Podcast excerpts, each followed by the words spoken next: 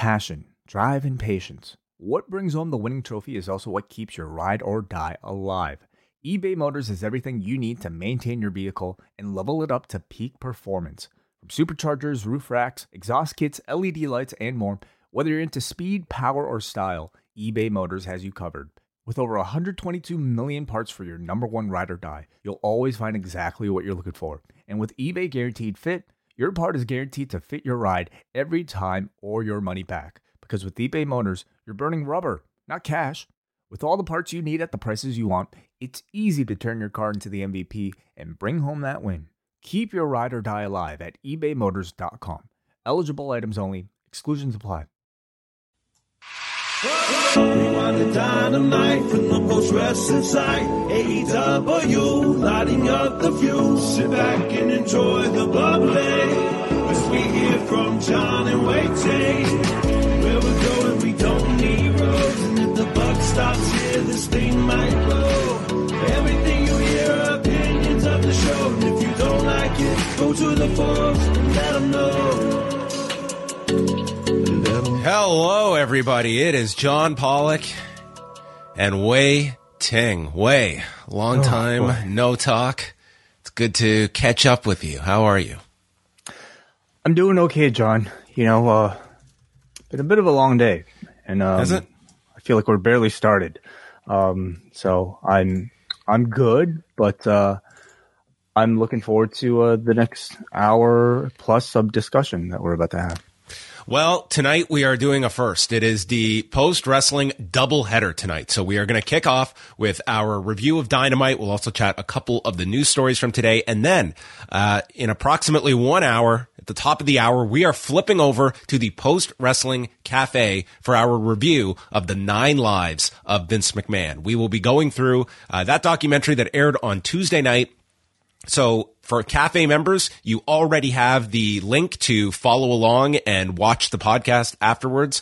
And if you want to jump on board the Cafe, you can do so over the next hour and have instant access and join us in about an hour. And we will go extensively into the documentary, what Wei thought about it, what I thought about it, and adding notes and background to many stories that they tried to cover over the course of those 2 hours. So that is all on tap. Do want to mention that Up Next is up on the site from Tuesday night, and that is your new home here on the Post Wrestling Channel, Tuesday nights with Braden and Davey. You can always catch Up Next, as those two will be covering NXT, and that will be a focus of our first news story. But also to mention that we also have the BWE, the Big Fat Wrestling Quiz, going live on Thursday at 3 p.m. Eastern Time, with the whole crew. I'm pretty sure it's 8 p.m. Eastern. Oh, my goodness. Yeah. I can't remember. I thought it was... You're right. We went through this whole thing. Yeah. Go to youtube.com/postwrestling. It's got the correct time right there. It is all set to go. So do check that out, and don't rely on me. This is... Okay, I'm not going to say anything. It's there. The upcoming stream. Yes, it is. Yeah, just bookmark it, hit the bell notification icon. You'll be told right away. One last thing while we're doing some plugs here. This weekend, of course, it's another edition of the Long and Wide and Royal Road. This time, WH Park will be speaking with our good friend Damian Abraham. And speaking of the Long and Wide and Royal Road, the man has dropped a brand new T-shirt over at store.postwrestling.com. Look at this beauty here. The 5 pillars, celebrating the additional pillar in, of course, one Ju Nakayama here. So wonderful design. These shirts are our biggest sellers. WH Park is a very popular man here at the Post Wrestling store. So store.postwrestling.com, $25 gets you one of these shirts in either black or white. Go and check out the logo right now, and listen to the show this Saturday. He is our version of the Acclaimed. WH is a big merch mover here at Post Wrestling. Check that out. It's a beautiful shirt. It looks tremendous. So there you have it. Check it out. Store.postwrestling.com. And the final thing, next week, the Christmas show is dropping. We are doing our annual jingle contest. You can send in your own Christmas jingle. We will review them all on the Christmas show. The deadline is next Wednesday. You can submit them on the thread at forum.postwrestling.com or email them to john@postwrestling.com. We are taking all submissions, and we will see how the jingles fare this year on the Christmas show. And that will be dropping next Friday, the Christmas show. So look out for that on December 23rd. We'll move on to the news, and the main story on Wednesday was the WWE releasing Mandy Rose. This was first reported by Sean Ross Sapp at Fightful, and I spoke to several people who confirmed she was done with the company, and this came after the abrupt title change on Tuesday night. If you recall, at Deadline, they had already advertised that the two title matches involving the Iron Survivor Challenge winners, those matches would take place at New Year's Evil next month on January the 10th. Fast forward to Tuesday night, the opening segment sees Roxanne Perez make the spontaneous challenge. It is accepted by Mandy Rose, and 2 hours later, her 413-day title reign is over. And in the reporting from Fightful, it seems that the main issue is regarding Mandy Rose and coming down to these like third-party applications, and this being a fan time page that she has been running, and apparently enough that you're going to – WWE has certainly relaxed things when it comes to – talent being involved with third-party sites. It's not as rigid as it was when that edict was first put down. But obviously this, it seems like whether it was a concern about the nature of the content that she was producing, this was ultimately something that the sides, they were not going to be able to continue. And now Mandy Rose is done with the company. So there's a lot to this story, and it brings about many different subjects, such as, you know, talent using third parties, and especially the fact that this is, you know, content that she makes a lot of money on outside of WWE. Mm-hmm. Certainly a topic that's received a lot of attention, and I think a lot of very strong emotions from people paying attention, and, you know, so many layers, I have to say, you know, to the story in what, you know, people might perceive to be is there a double standard, you know, with other types of behavior and those not necessarily warranting releases versus something like this. So Brian Alvarez seemed to indicate that WWE was aware of this, or at least like he had said that was one version of the story that he had heard, that WWE was aware of the fan time existing. And I mean, it's not like she was like overtly promoting this, but at the same time, it's not like this was unknown that she was running this, but this was not as well known as, like, she wasn't on OnlyFans, which is going to draw more attention. It's just like, it is the brand. Right. But nonetheless, so she's a public figure that is out there, and these are photos behind a paywall, just for those that are not familiar with this. So if they were aware of that she had the fan time page, then it probably more so comes down to the type of content that she was releasing on the page. That is the issue here. Correct? Yeah, I'm certain that, like, I cannot say for certain that WWE, like, you would assume like that. That would make sense. Like, this is certainly, you know, content that is behind a paywall, and from what we've gathered, the content has maybe gotten more risque over time. It's very sexualized content, yes, involving nudity. We should say. Mm-hmm.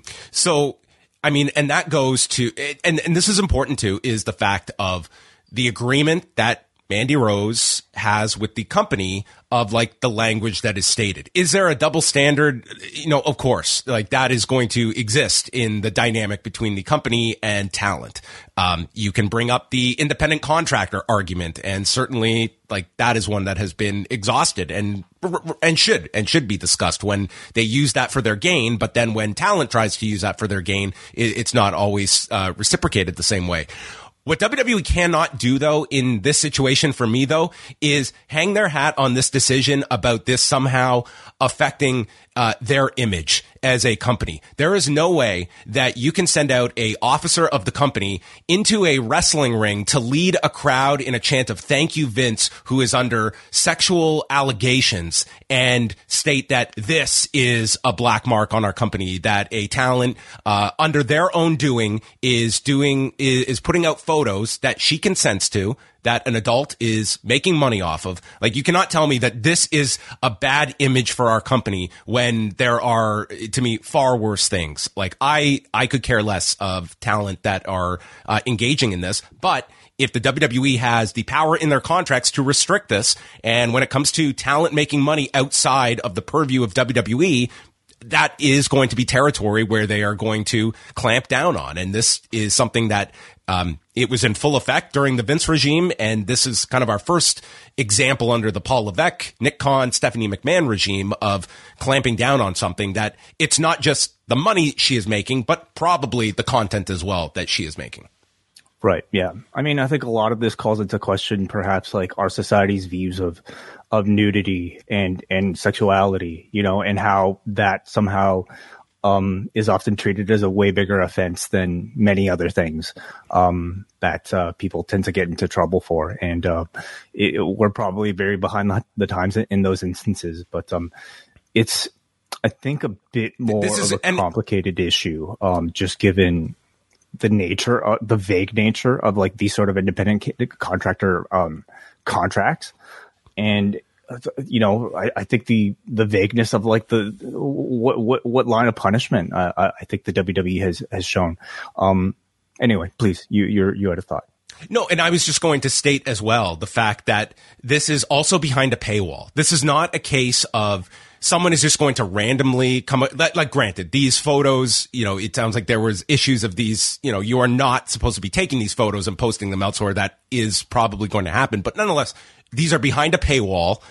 To me, this is a company that when it was comfortable with this type of stuff, had nudity on its own shows with children in the audience. So I cannot listen to that kind of double standard. I mean, I to me, like, I just do not see this as any kind of a controversy, but it is one that WWE is obviously going to send a message through this from others. But you're in a position where a Mandy Rose, like, let's remember this, like, she's in NXT right now where she doesn't have to be traveling all over the country. She's making a ton of money doing this. And when push came to shove, like, I'm sure they did not just come down and say, you're gone. I'm sure the option was it's here or these photos. And that tells me about this is a lucrative business for her and not just a side business. This can be her main line of work, I am sure, and does very well. I mean, in MMA, like, Paige VanZant does unbelievable, with this. And a lot of talent is finding like this is a very significant source of revenue for them. Certainly. Yeah. So, you know, in that sense, maybe, again, this is another thing that calls to question what somebody like her was being paid, you know, as part of NXT. I actually don't really know whether she was on a full NXT contract or if it was carried over from her WWE main roster contract. But tells you that, you know, if you're somebody who has the option of making money via one of these types of pages, I mean, this is probably a much more, lucrative option that's available than strictly professional wrestling. But I mean, you know, we've seen her growth over the past year, you know, in ring and on the microphone as a professional wrestler. And I think she's been working really hard. She's been taking it very seriously. So not for a second, though, I really think she'll be leaving the industry. I feel like she's probably done a bit too much to just, you know, throw it all away.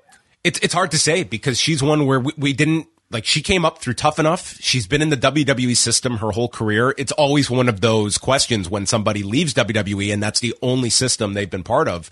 Like, and, you know, it's not the easiest line of work when you're looking at, different avenues to go in. We will see what her next move is. And if she opts to address this, I think that there was a lot of sentiment in favor of her today, where it feels like, you know, she was kind of, you know, the victim in this whole thing. But at the same time, if you have a deal with WWE, like, it's hard when you don't know what the language is and you know that you're kind of in this gray area that you're up against, and you know what the response is going to be, whether that response is fair or not. Yeah. So we'll move on.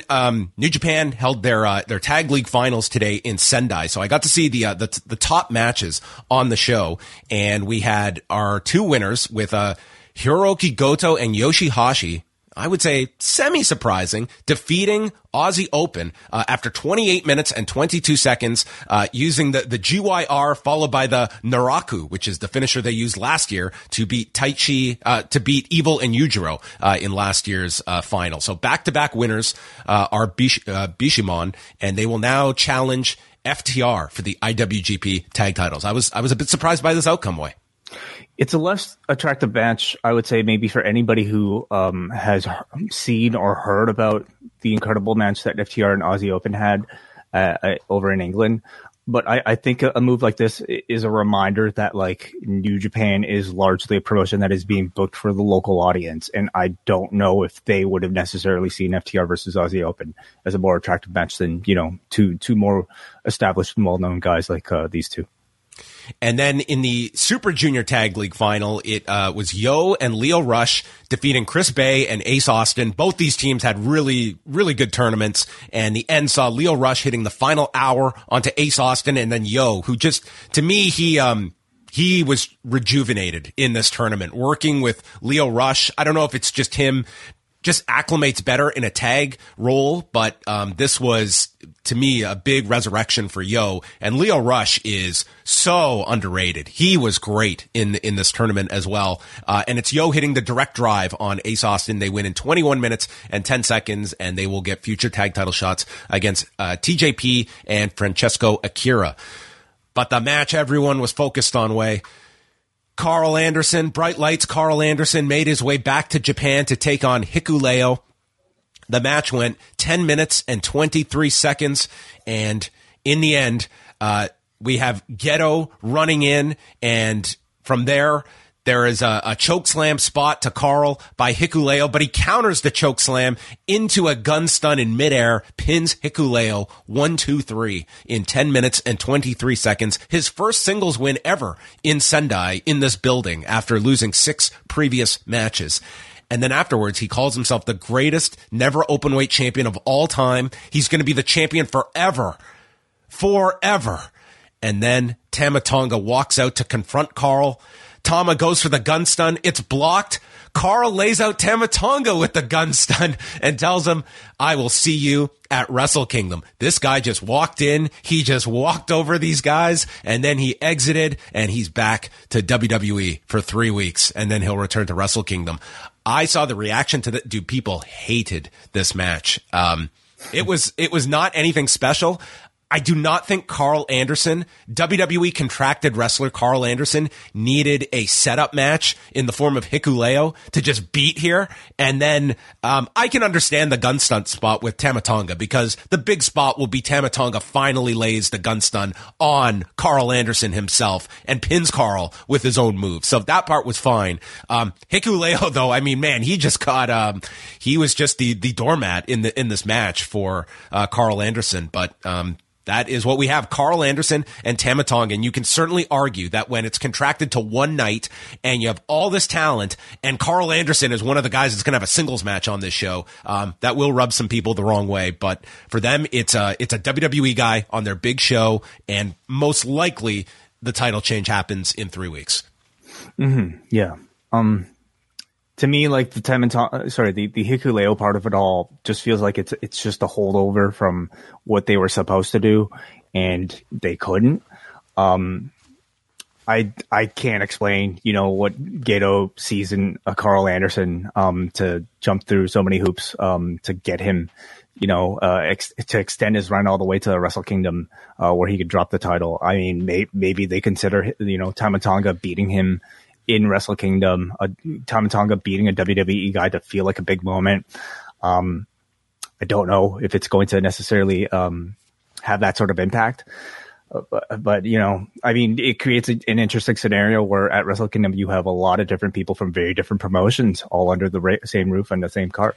It is a very unique show. It's a unique week in Japan when you add in Nakamura on the Noah show. You've got Kenta and Marufuji teaming up together. I mean, it's between the Stardom show on the 29th and all through really January, because you have now it's crazy. You have the back-to-back Yokohama Arena shows for Noah with Muto's show teaming with Sting and Darby Allin. Then New Japan is doing Yokohama Arena for Wrestle Kingdom Part 2. The very next day after the Yokohama Arena show is one of three New Beginning cards for New Japan that are on back-to-back days. It is just crammed with stuff. January is going to be a wild month. But the other notable news coming out of the show is that at the end of the year, Minoru Suzuki is disbanding Suzuki-gun. Mm-hmm. Yeah, giving a pretty emotional speech, Minoru Suzuki. A rare, sight of maybe watery eyes even from Minoru towards the end of this speech here. What does this mean about his future in New Japan Pro Wrestling? I don't know. Could we get a farewell? Maybe some of the old members will all come back for the farewell at the end of the year. Maybe Shelton Benjamin will come over with Carl. They'll get a group raid on the flight. He'll probably stay with him. Maybe. I maybe a video message. I don't think that's out of the question. Harry Smith. Maybe right? A reunion. This Post Wrestling Podcast is brought to you by NerdWallet's Smart Money Podcast.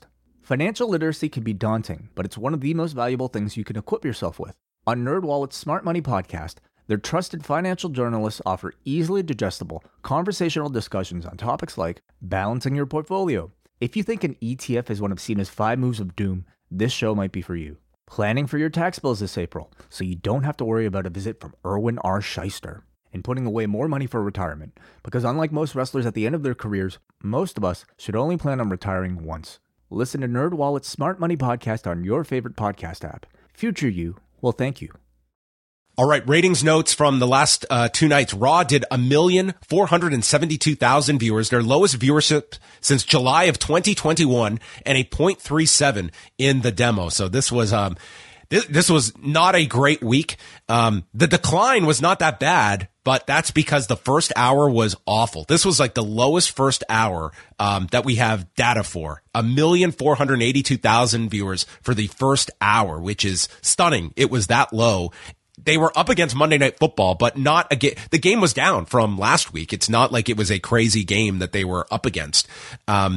Their 18 to 34 audience stayed consistent from the week before, but it was really just that first hour was really, really low. And then they were even lower in hour number 3. So this was a drop, 10% in the demo, still finishing 7th among cable originals on Monday. But I guess this is a show that you can't say that people tuned in. They were just they were not interested from the get-go. So they made up their minds early on this Raw. Is it a sign of just, people cooling off on the product and, it doesn't necessarily seem like what they can advertise will that make that much of a difference either way? Yeah, I look at this one as this was just a show that did not have interest going into the show. I mean, you did have some stuff advertised, and you started off with you had the 2 number 1 contenders matches, and they started off the show with one of them with Bayley and Alexa Bliss, and then ended the show with Rollins and Lashley. So it's like you did have matches going in, but maybe it is some of that of just a bit of a malaise right now as they are in these December months where everyone knows it ramps up next year. But I mean, this was it was just a not great number for Raw. So, Canada did great. They were up 25% this week, over 227,000 viewers on Sportsnet 360. NXT on Tuesday did a very good number, 666,000 viewers and a 0.17 in the demo. This was among their highest demos of the year. It was third highest this year. Their demo was up 27% this week, 18 to 34, their highest number of the year. And as I recall, there was another episode this year that Roxanne Perez was in a big match, and I remember it doing like surprisingly strong. And this was a show that if there was growth throughout the show, it was like the Roxanne Perez chase. And she comes off this match, and they set this up in the first segment. So I mean, it's certainly something that would be encouraging if you are a Roxanne Perez fan, that it, like, this was, and they were also coming off of Deadline, so maybe they had a bit more interest than usual, but this was a very good NXT number. They were up to 13th on cable on Tuesday night, so that was appreciably up from where they were a week ago. And sign of the apocalypse, they did a great number in the U.S. They did a great number in Canada. It was like their highest number on Sportsnet since March. Wow.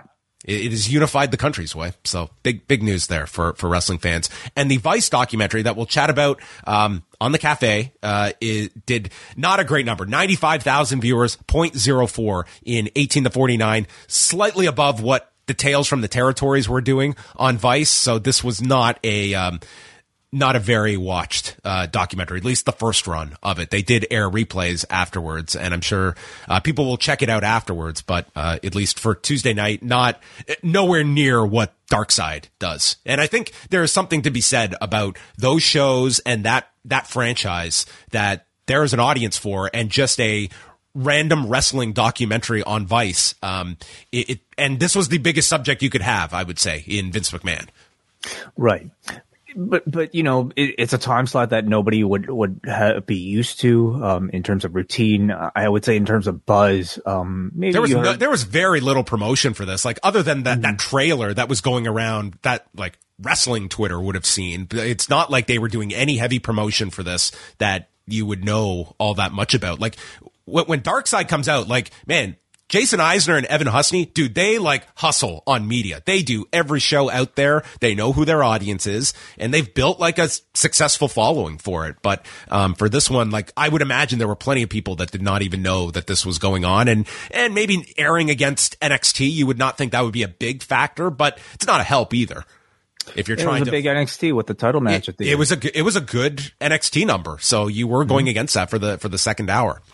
All right, there you go. That is all the news to ponder and discuss. So postwrestling.com is where you can get all the latest news. Tonight's show, Winter is Coming, from the Curtis Colwell Center in Garland, Texas, featuring Tony Khan landing the NBA on NBC theme. I love this tune, dude. When I was like a major basketball fan, there is not a kid my age that didn't like play basketball out in the street and had this song in their head as they were like shooting.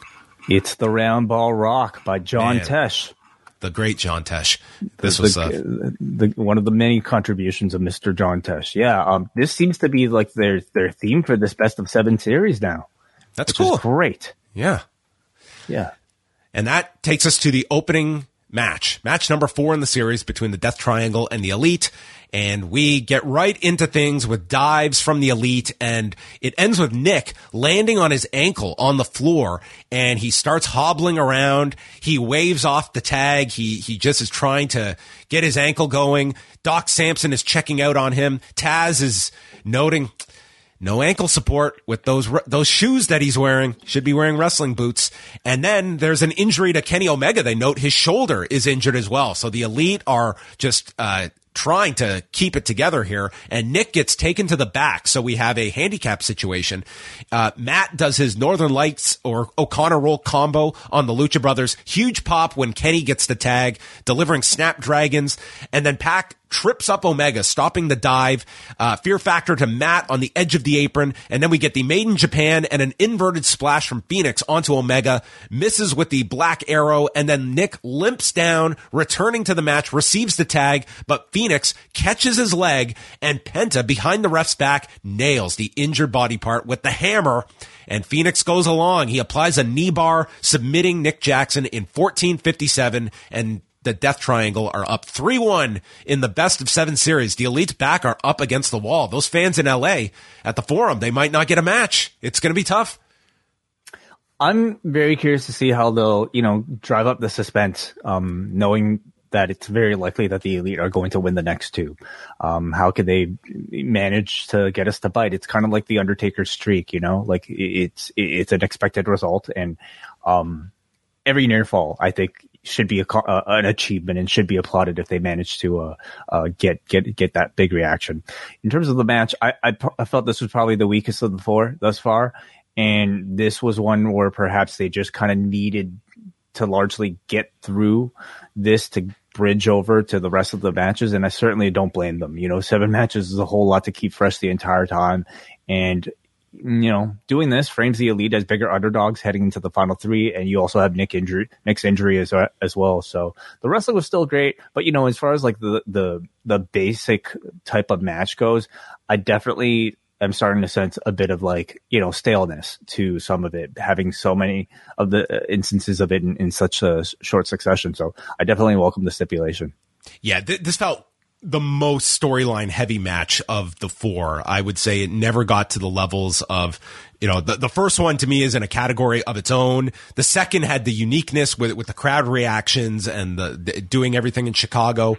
And I would say this one to me was, I would probably place it 4th as well. It's sort of, it definitely did have that feeling midway through. Like it feels like, okay, it's the 4th night in a row where I'm having steak for dinner.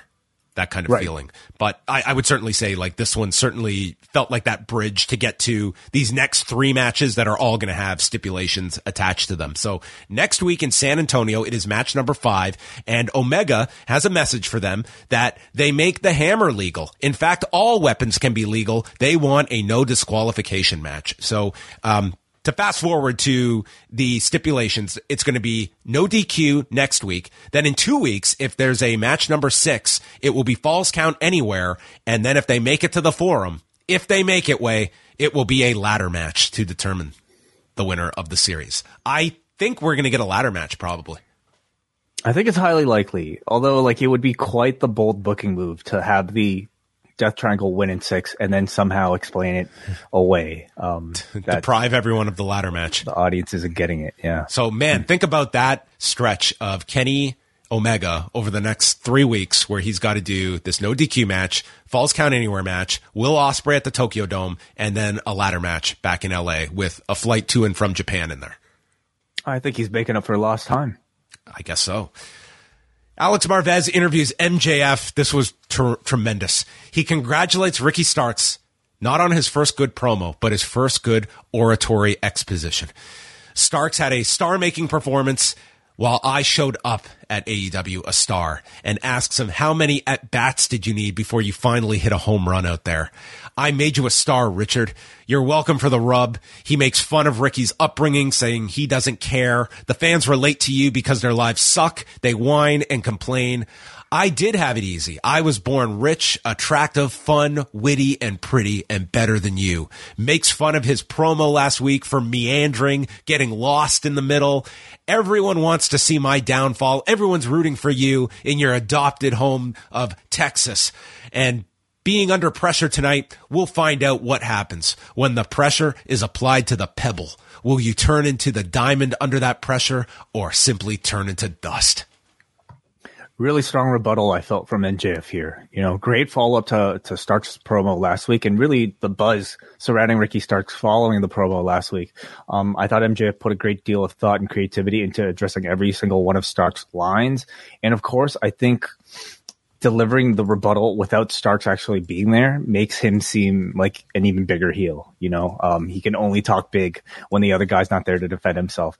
I thought it was a really strong backstage interview. It was a longer backstage interview than usual, but you know, when it's your world champion and when it's the main event, I definitely think the time was well spent. Yeah, I thought this was terrific. The Acclaimed are out, and Max starts rapping. He gets a few lines in about bringing the belts back like Brittany Griner, and then all teams getting booed like they're Elon Musk. And before he can continue, they are jumped by Jay Lethal, Sanjay Dutt, Satnam Singh, and Jeff Jarrett. Bowens gets thrown over the timekeeper's table, and then Caster is outnumbered, leveled with a guitar shot by Jarrett. Jarrett just got so much heat here, and he gets on the mic. Yo, Acclaimed.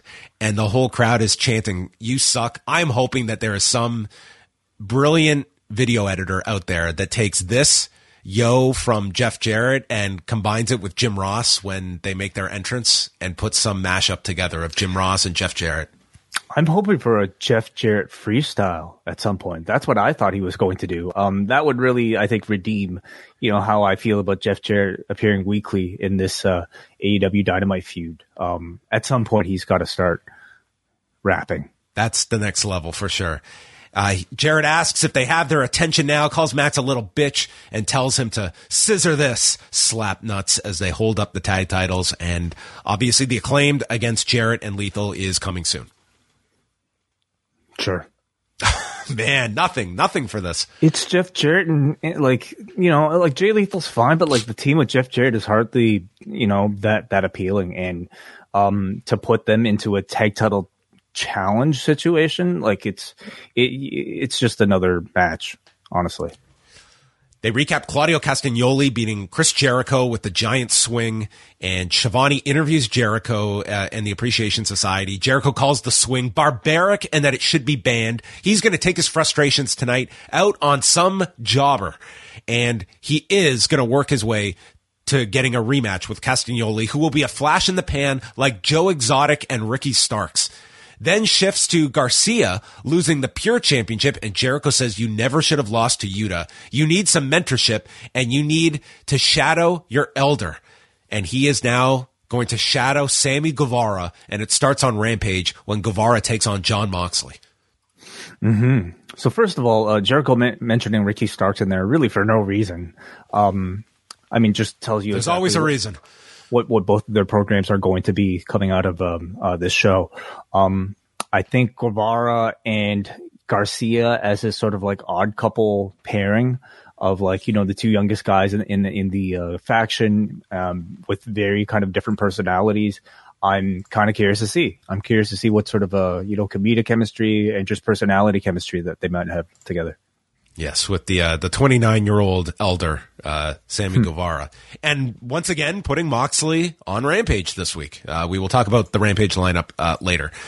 Brian Cage with Prince Nana takes on Jungle Boy Jack Perry. We saw Jungle Boy selling the effects of his neck after that brutal apron bomb by Big Bill last week. And Cage controls him during the picture-in-picture. They promote the fact that tickets are going on sale this Friday in Winnipeg. I'm very curious what the on sale is like this week in Winnipeg. Like that's a big arena. It's like 16,000 or so for hockey. I'm very curious to see how well they do in Winnipeg. That might be a surprise of how well they do. Jungle Boy struggles to get Cage off his feet, and then he counters with a DDT. Jungle Boy gets rotated off a German, and then a full Nelson slam by Brian Cage. He works on the neck, discus lariat, and then the F5 is turned into a destroyer by Jungle Boy. Goes for the snare trap, but Prince Nana gets onto the apron, distracting Aubrey Edwards as Cage is tapping, and then Cage misses a lariat, runs into Nana, and there's a roll-up by Perry in 8 minutes and 16 seconds, beating Brian Cage, and he says he beat Luchasaurus at Full Gear. Now Brian Cage, he wants the biggest bitch of them all, Big Bill. Mm-hmm. I thought the match was very good, as you would expect from these two. Anytime Brian Cage is in there with the cruiserweight, it's usually a lot of fun. And Jack Perry is fantastic. I love that they gave Jack Perry a strong win over a big guy. I think that's excellent. But I don't know if they needed to have Cage tap and get pinned within the same match. I feel he's at a level where he's worthy of just a little bit more protection than that, especially since he just won the 6-man tag team championships on your pay-per-view over the weekend. Different company. Sure. Yeah. You don't have to watch it. But it's a move like this that just kind of tells me those are completely meaningless championships. Yeah, it was a nice match that they had. They're doing like this giant killer thing with Jack Perry. It sets up, this thing with Big Bill. Well, and when he calls out Big Bill, how are you? Are you sold on Big Bill? It's better than W. Morrissey. Yeah. Okay. Stokely Hathaway comes out stating that Jungle Boy pisses him off to the highest level of pissivity.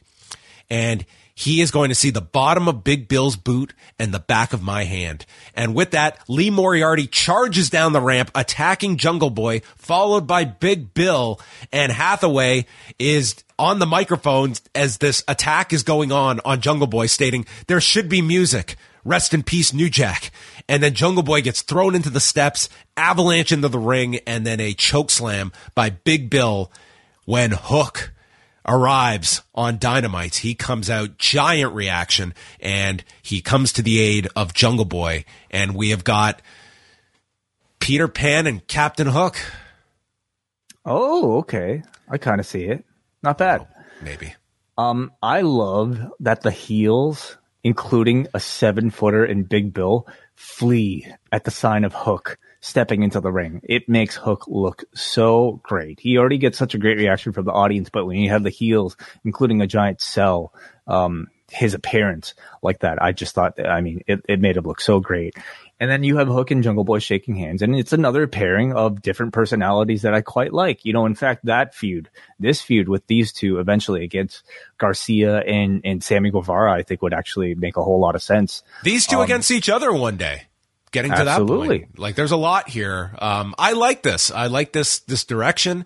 Putting these two as kind of, they don't have to be some permanent team, but it's like they got each other's back. The visual of Hook one day getting the red rum on Big Bill, I think could be great. So be awesome. A lot that you can work with here. And I've been very kind of critical on Hook kind of branching out to do something. So I was optimistic about this direction. And a rare time seeing Hook on Dynamite as well. It's a combination of personalities that I actually am very optimistic of because, Hook is somebody who I think has struggled without having a mouthpiece. You know, they've tried with Danhausen, and for whatever reason, they just kind of dropped that very cold. And without it, you're left with him like not being able to do much. He's awesome not speaking, but he still has to, have a way to kind of build stories beyond just like walking out and like, I don't know, tearing up contracts and things like that, like he did with that group, Trustbusters or something. Anyway, right. One of those groups.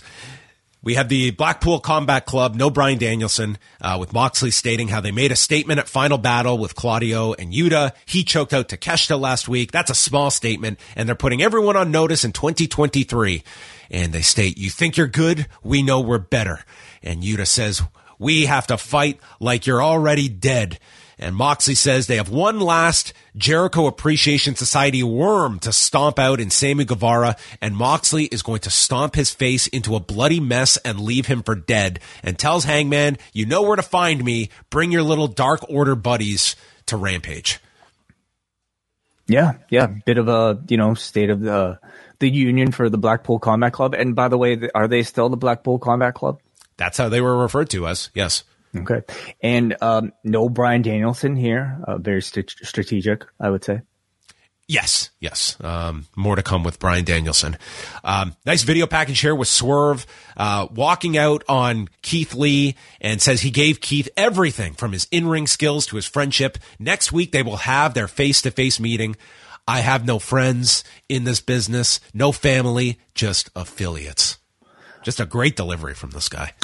Does the wink at the end of his promos. I just like the sinister look. I love the little maniacal laugh Swerve broke into in the middle of this very quiet, very seriously delivered promo. He, to me, is like getting... I mean, I think we definitely saw it, driven up to 11 in that backstage sketch where he cut Billy Gunn's fingers. Maybe not quite, over the top like that here, but nonetheless, like the delivery, I think is straight out of a horror movie, and it's been wonderful. He's bringing like really strong Heath Ledger Joker type of energy, but without, feeling like a cheap knockoff at all. This feels totally original. He has had a tremendous 2022, and he's somebody who I would bank on reaching the top of this industry next year. He's going to have continue this great heel run. And it's the type of heel run that I could see being so attractive that the fans will turn him babyface. So I think Swerve's going to have a great year next year. Man, that's control B bold statement from Wei Ting. Do you disagree? No, I think he's in for a big year next year. I agree. House of Black against QT Marshall, Aaron Solo, and Cole Carter. Nick Comoroto walks up to Julia Hart and tosses his sucker at Julia Hart, who sprays him with the black mist. And then House of Black attacks. Lee Johnson was placed on the timekeeper's table, and Buddy Matthews took Cole Carter and gave him like this pump handle driver and just drove him. He came down at like the worst looking angle. This thing just looked terrible. Hopefully Cole Carter was fine. Mm-hmm. But the bell rings, Black hits QT with the spinning wheel kick and wins in 25 seconds. Yeah. I mean, when they say House of Black in action, really, Honestly, I think they did not lie. They were technically in action. This was exactly what it should have been, you know, and this is why you need the factory around. This is why you need QT Marshall around, you know, to showcase devastating, you know, acts like this. I love the fact that they give Julia Hart the mist, you know, it gives her basically like a devastating weapon that makes a lot of impact potentially in a matchup without having her actually get involved in the match. I actually think that's quite brilliant. The House of Black have this like hiatus has really done wonders for them. They've totally reinvigorated their presentation, and they've come back now even cooler than before, this time as baby faces and incredibly effective baby faces. So you know, I thought we would actually get their first real set of opponents, but like this was so satisfying of like a jobber squash match type of beatdown that I was satisfied. I was fine with it. But it's probably looking like what, Ortiz and Kingston? Yeah, that right? Should be something bigger that you build to at some point. Mm-hmm. Maybe that's something you do in Seattle or the Forum, you know, so one of those big shows that they have coming up. Jamie Hayter and Hikaru Shida will take place next week for the AEW women's title. And that takes us backstage. Renee interviewing Britt Baker and Rebel, who says that Hikaru Shida is only famous for breaking Baker's nose. And then Sky Blue walks in, and Baker cannot believe the audacity of her as she issues a challenge for Rampage. And Baker is just confused that this was Sky Blue interrupting her segment. So Britt Baker wrestling Sky Blue on Friday. Chris Jericho comes out, and he is taking on the lowly jobber, Action Andretti.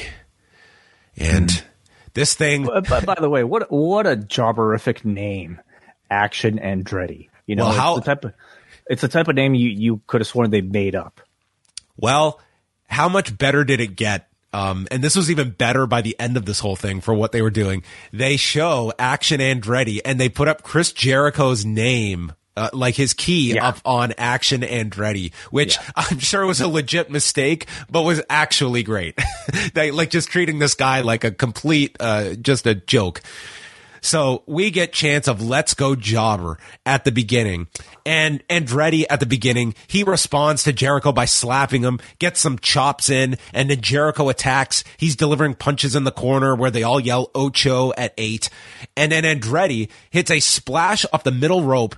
Jericho lifts him up, DBD, code breaker, 1, 2, and Action Andretti kicks out, and from this point on, this crowd was just all behind Action Andretti and Chris Jericho.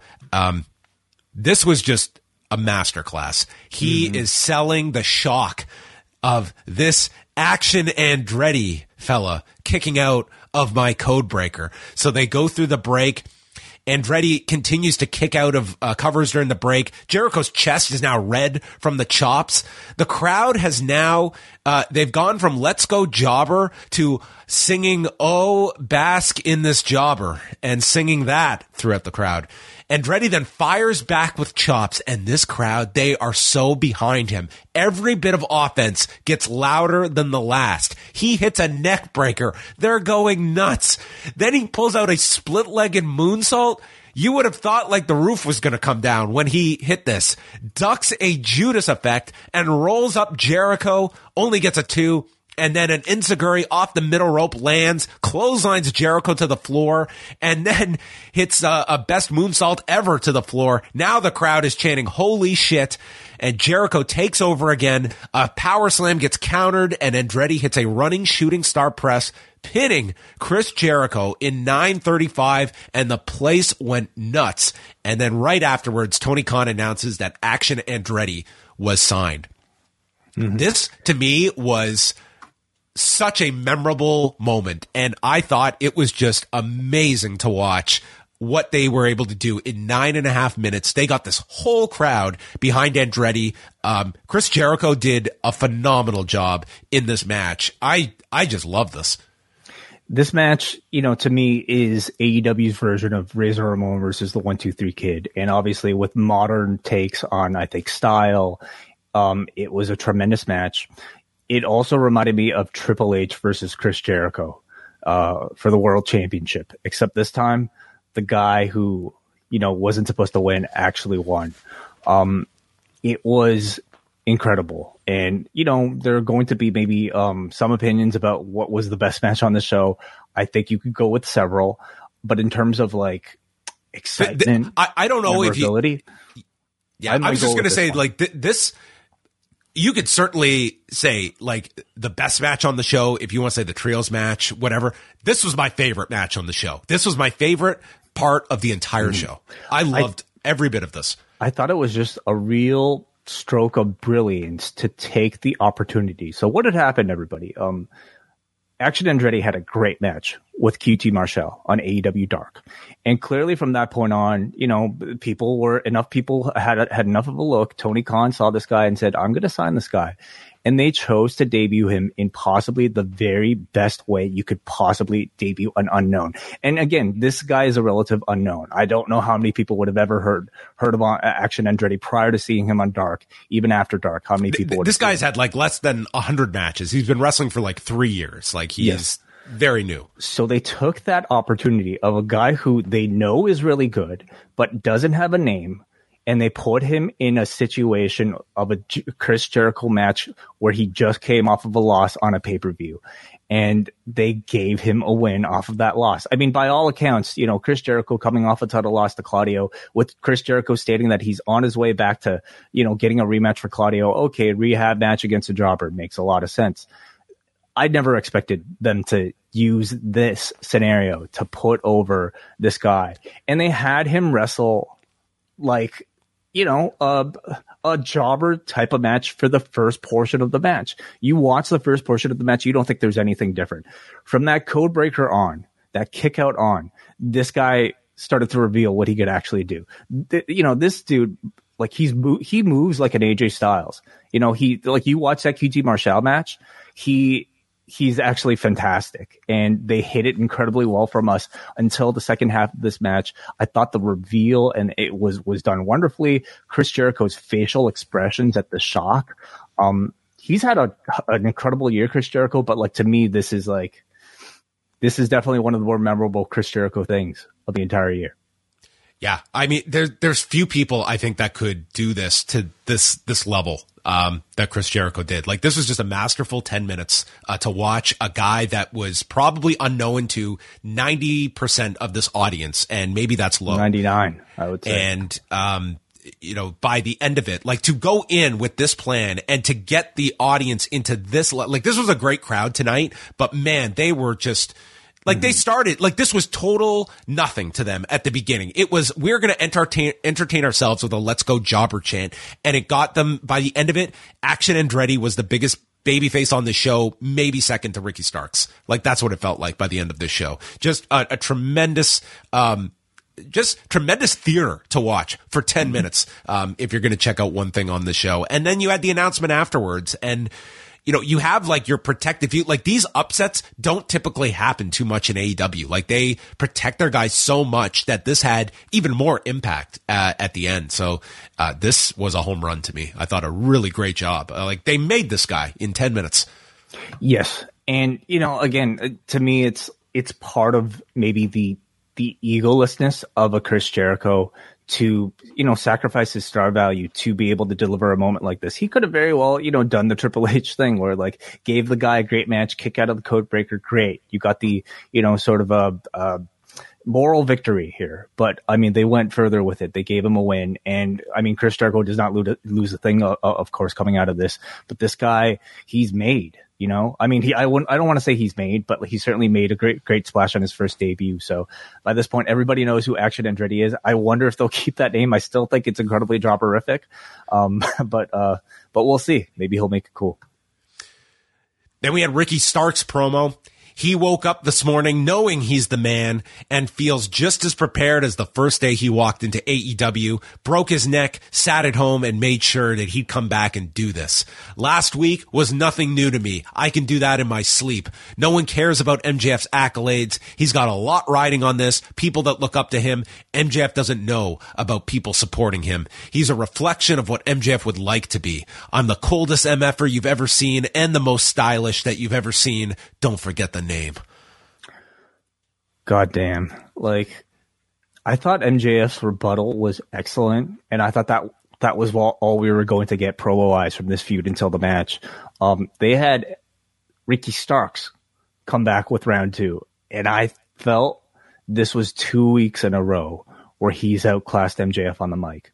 And again, MJF's material has been strong this entire time, but Stark's delivery is really just like, it's next level. It is excellent. And again, this is the way a wrestling feud should be. You know, you have an incredibly strong heel being overcome by an even stronger babyface. So both of them are doing exactly what they should be doing. They've created just in two kind of promo exchanges, like, an incredible rivalry on the microphone. They deserve an extended feud, and I think in the future we have to get that because, man, they've shown incredible chemistry on the mic together. And also just like further building the main event. Like the main event was not left to its, you know, final 20 minutes of the show. It's like we built throughout the show. This is the main event and we're going to hear from both. And it's just building up the anticipation throughout the 2 hours of these two going to meet. You saw it, the payoff by the time we got to the main event felt like a big, big match. Then we had highlights of FTR and these two unknown brothers from Sandy Fork that I'm not familiar with as a TNT TBS viewer that were shown on television. So there were brief highlights of the dog collar match and then FTR cutting a promo on the Ass Boys, and they're going to kick their asses. They're building a legacy, and now Austin and Colton have their attention. And that's going to be next week on the show in San Antonio. Jericho's having a tantrum backstage, and probably some follow-up next week. Ty Mello against Ruby Soho, the match that is 101 days in the making, Excalibur notes, since All Out. Very quiet time in AEW's history since All Out. And then Soho attacks her on the floor, and then from there, Mello tries to leave and then gets grabbed. And the story of this match is Ruby is out for revenge, and revenge means I'm going to break your nose. And Mello knows that Ruby needed reconstructive surgery, so I'm going to break your nose again. So both of them are just trying to break the other's face. That was the story of this match. Soho drives Mello face first into the turnbuckle and then repeatedly rams it in. Then Mello comes back with a pump kick into the face, hits a god pile driver. Soho kicks out and then lifts her for the tie KO, the move that broke her nose at All Out. But instead, Ruby stops it, knees Mello in the face, and hits No Future for the win.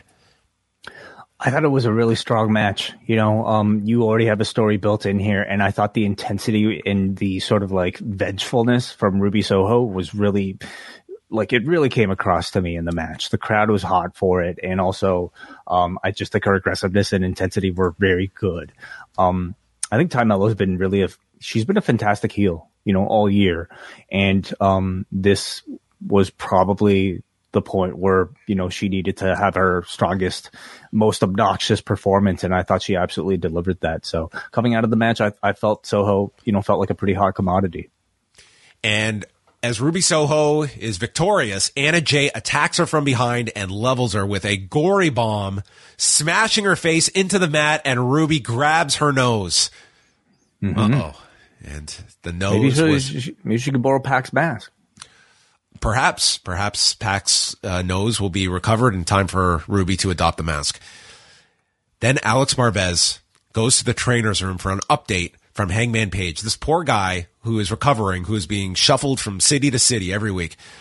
And he says, what, you want an update? You want to ask if I still have migraines in the morning, if I get dizzy in the shower? And he describes being face first down in the match, snoring for 60 seconds after the lariat from Jon Moxley. And he describes being checked on afterwards and being asked several questions, including what's the date, what city is it, who are you wrestling? And then they show Hangman Page his cell phone with his son's photo on the phone, and they ask him, what's your son's name? And he couldn't remember his son's name for 10 minutes, and he said, I've been to hell, and I'll fight Moxley, but if he wants to send me to hell again, I'm bringing him with me. So this was, I thought, just a tremendous segment with Hangman Page. Could not remember his son's name. He said for an hour, he couldn't remember his son's name. Yeah. I think there were so many ways he could have gone with this promo to just explain that fact, you know, that very heartbreaking fact of, like, I can't imagine, you know, not knowing my son's name. and being so lost and feeling just like so helpless that I don't even know something that should be the most important thing to me. I thought he could have simply said, I had a really bad concussion. I couldn't remember, a lot, but like the way he kind of took us there to explain like the concussion was this bad, I thought was wonderful and very emotional, and a reminder of just how great of a promo this guy is on a show with some pretty great promos. Dude, there were some great interviews on this show. Mm-hmm. Some very, very solid promos or oratory expositions. Rampage on Friday. We've got Jon Moxley against Sammy Guevara, Britt Baker against Sky Blue, Wardlow is in action, and then a promo to set up Dustin Rhodes in Texas teaming with Orange Cassidy and the Best Friends with Danhausen in their corner against The Butcher, Blade, Kip Sabian, and Trent Seven. So 4 matches listed for Friday night, which is being taped tonight in Garland. Then Dynamite next week, the Holiday Bash. It's match number 5 of the best of 7 in the no DQ match. Hayter and Shida, and then FTR against the Gun Brothers. That takes us to the main event, MJF and Ricky Starks for the AEW Championship. And the ring. And the ring, you're right. The Dynamite diamond ring is on the line. It is winner take all. And MJF early on, he's doing Ricky's pose. He does the strut and then eventually gets frustrated and goes to the crowd. And then MJF starts to work over Ricky Starks. He's applying an abdominal stretch, driving the knuckles into the side and working over like the injuries that Ricky Starks has been selling over the past month. We see a Liger bomb by Starks. The crowd is very much behind him. And then MJF targets the elbow and the arm to weaken it for the Salt of the Earth. Hits a power bomb onto the knee for a 2 count. Crowd is into all of these covers. Starks eventually hits a spear, but then MJF regains the advantage, gets the Salt of the Earth onto the injured arm. The crowd's going wild. Then he figure fours the arm. He hyperextends both arms so he can't reach the rope. Then he reaches with his foot. He takes the leg of Ricky Starks, and suddenly we see him become Max Sabre Jr. And very good, yeah. The final, the one limb he has is his other foot that makes it to the rope. A great sequence here, mm-hmm. and tease of a submission. MJF is avoiding the Rochambeau. There were a few issues at times when each was lifting the other that it seemed like the balance was off. But I felt like, at least for Starks, he had the excuse of having a bad arm and the ribs, and I think was a struggle. He was kind of selling it, Yeah. So it comes down to MJF avoiding the Rochambeau. He hides behind referee Paul Turner, pushes him aside, and with Turner's back turned, kicks him low and uses a small package to pin Ricky Starks in 15:48 to keep the title and, for the 4th year in a row, the Dynamite Diamond Ring. Mm-hmm. I thought this match was outstanding. First defense from MJF, and it was excellent. It's not so much a shock at all anymore that he's as good in the ring as he is on the microphone. In fact, I would say expectations for him to steal the show as the champion are there every single time now. And I thought he absolutely delivered, as did Ricky Starks, who I think more than proved that he is a main event player throughout the course of this reign. I mean, by all accounts, MJF's first title defense, you wouldn't think there'd be this much drama because it's pretty much a given, especially with Bryan Danielson kind of being built up as a real challenger for a bigger match down the line. I mean, how much would you get into Ricky Stark's challenge? But because the promos were so good, because they strategically placed, used him as a challenger in these Texas shows, I thought they turned this into something way beyond what it should have been. And a real star-making performance, a star-making couple of weeks for Ricky Starks.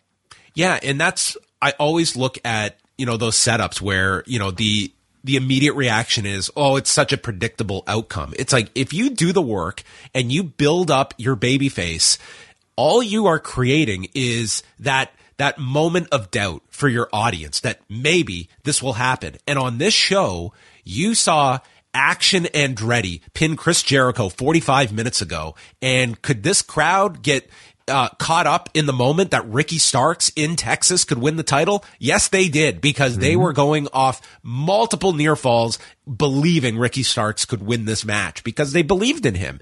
And if it's a Chris Jericho direction, I think there's way worse options for Ricky Starks to go after this in terms of like a solid program that comes out of this that still keeps him in a main event sort of focus. Yeah, you're talking about perhaps, you know, two of the four MVPs coming out of the show, you know, being paired together in Chris Jericho versus Ricky Starks. I think that's a wonderful pairing, and I mean, it's one that I can see Ricky Starks coming out of as the victor, just to kind of boost him over to that next level. But I would love to see MJF versus Ricky Starks revisited in the future. I think these two could be career rivals with even greater Pro Bowl battles, you know, within the two of them, both on the mic and in the ring. They've shown to have incredible chemistry. So I could see a whole lot more for them in their futures. And then as MJF was leaving, Bryan Danielson's music hits. He comes out, chases MJF, who runs through the crowd, and Danielson tends to Ricky Starks and keeping everyone's direction on Bryan Danielson chasing MJF, both literally and figuratively, for the title. Mm-hmm. And that was the end of the show. A really entertaining show. Very good match. I mean, the trios match, it wasn't the best of the series, but it's still exactly. It's still stake, and it was like an entertaining trios match. I love Jericho and Andretti, and some of the promos on this show were very top notch. Like Moxley's too. Like the BCC promo was very strong. Swerves was very strong. Hangman, of course. Yeah. And then you had your main event participants. Like this was a very well rounded show, and I thought it was one of the better Dynamites, I would say, in recent memory. So strong show out of Garland, Texas, and a great crowd. Crowd added a lot to that main event. To Action Andretti, they were very much very heated for these 2 hours. So that is the review of Winter is Coming. Do you want to go into feedback first, Way? What do you want to do next? Do we have much of it? We have a bit, yeah.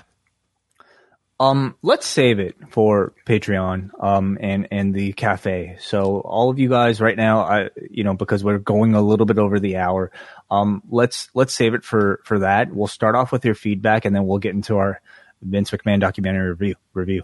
Okay, so we will let everyone reset. We are going to reconfigure and meet you over at postwrestlingcafe.com. We'll be going up in just a couple of minutes with our review of the 9 Lives of Vince McMahon documentary. Patrons at all levels get access to the show, so we hope to see you over there. And thanks to everybody for tuning in to Rewind to Dynamite.